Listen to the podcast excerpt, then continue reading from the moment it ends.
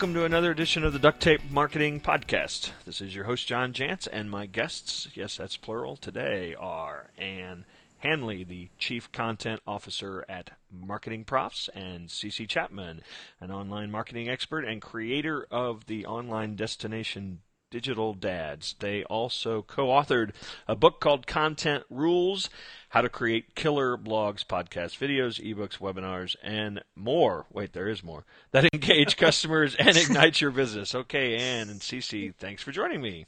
Thanks for having us. Yeah, thanks for having us, John. I don't think that qualifies as the longest title, but it's up there. So you guys are in different cities, so uh, you feel free to have uh, different answers uh, to these questions. But uh, uh, here's the big one that I want to know, and I want to set this up. Uh, this is not the first. Yours is not the first book that suggests content is is is important. Do we still need to make a case for content?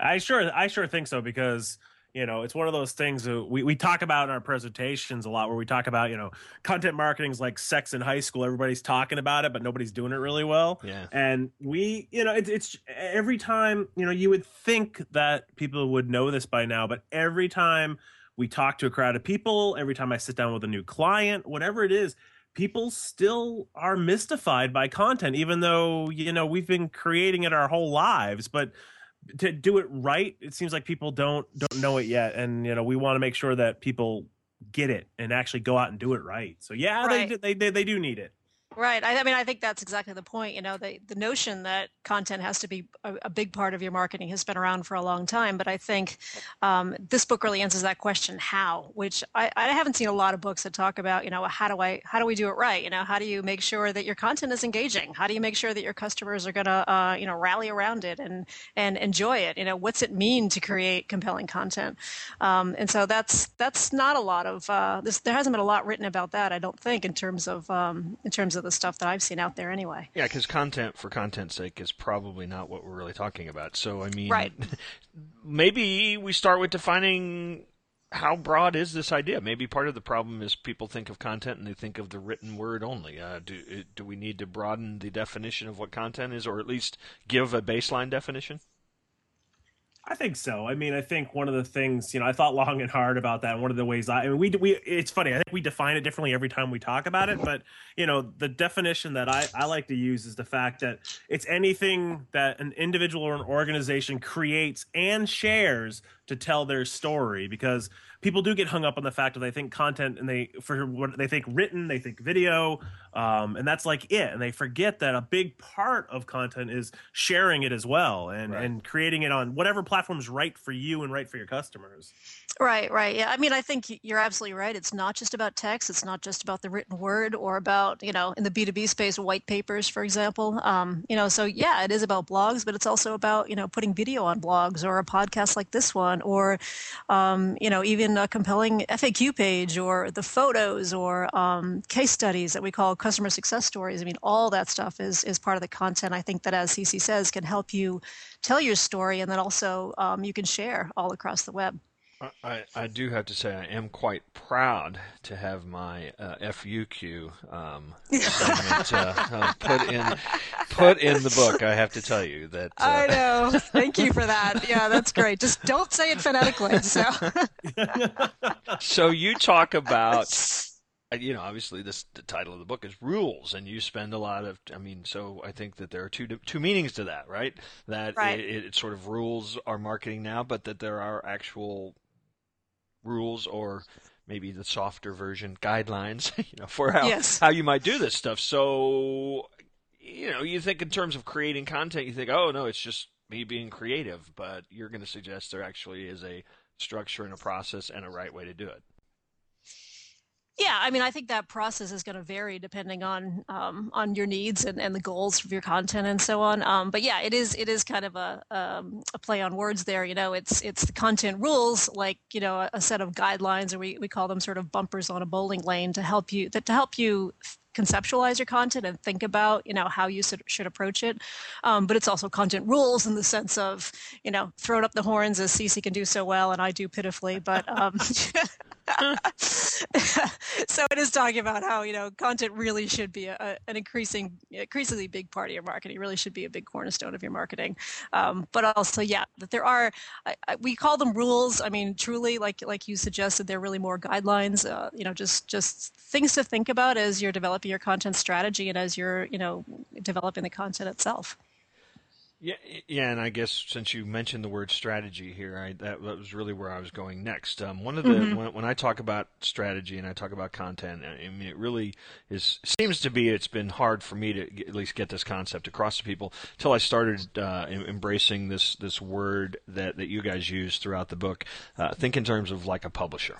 Mm-hmm. Um, and I think boy, all of a sudden that starts to make sense, at least because then you start thinking the editorial calendar, the themes, the body of work, um, and and I think that uh, maybe maybe tell me tell me, kind of frame that idea of of thinking like a publisher if I'm a business owner. Well, I think, and it's funny because that whenever we say that, that scares people too. You know, it's one of mm-hmm. those. Well, I'm not. I don't have a printing press, and I'm not. You know, people don't think of it as the fact that you know the internet gives everybody an online platform where they can create content and publish content. And you know we do talk about strategy and being a publisher the fact that you know look look out think long term. Think about you know well, what am i going to publish next week next month tomorrow for that matter? And, and once you start think content strategy to you know events you've got going on or product launches or specials or holidays and all those start laying it out and looking at it and you think from the mentality of a publisher of what am i going to create around this date or this time or this event? It changes it's true no matter if you're you know a, the corner drugstore or you're you know some you know musician or you're a huge international brand. The, the, the, the mentality at the end of the day is exactly the same thing. And it is it, it does take a little shifting and a whole lot of cultural change sometime for people to really embrace the publisher. And I think it's one of the reasons why we made that our content one because you have to get that one. If you don't get that one, everything else is going to be lost on you. Right, and just to add to that, I mean, I think the other the other way to think about it is that if the word publishing is kind of overwhelming or it doesn't really uh, connect with with what you do in your business, is to think about running your online presence or your website like a magazine, right? I mean, think about um, creating this kind of recurring kinds of content that's really going to engage people. And I think when you think about you know more about magazines which everybody knows they're tactile everybody's familiar with um, versus publisher which is sort of this amorphous thing that you know does conjure up printing presses and the like makes it a little bit more accessible.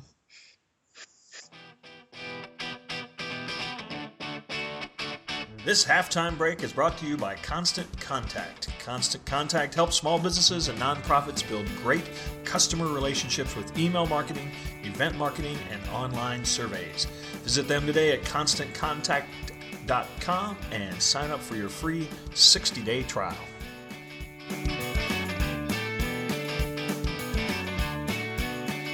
Um, another concept that I find coming in, um, and, and, it's a good one, it's one I've talked about for years, is this idea of storytelling, um, and and certainly content and and storytelling go very very well together. I think it's a great concept in marketing, but I want to throw um, I want to throw another thing that I'm seeing happening, um, and and it's this idea of because everyone's a publisher, including our clients and our prospects, mm-hmm. um, that that it's that this idea of story building or story creating or co-creating um, seems to be a, a, pretty important element so that you know we're not in charge of the story completely anymore and I, and I that frightens people as well but I wonder if you could talk about how maybe that sort of plays into your content rules or your your content how to Wow, you want to talk about a scary situation? I mean, that that that definitely freaks out a lot of clients. I mean, I know in my previous life uh, did a lot of that type of marketing for clients where the key part was allowing people to take the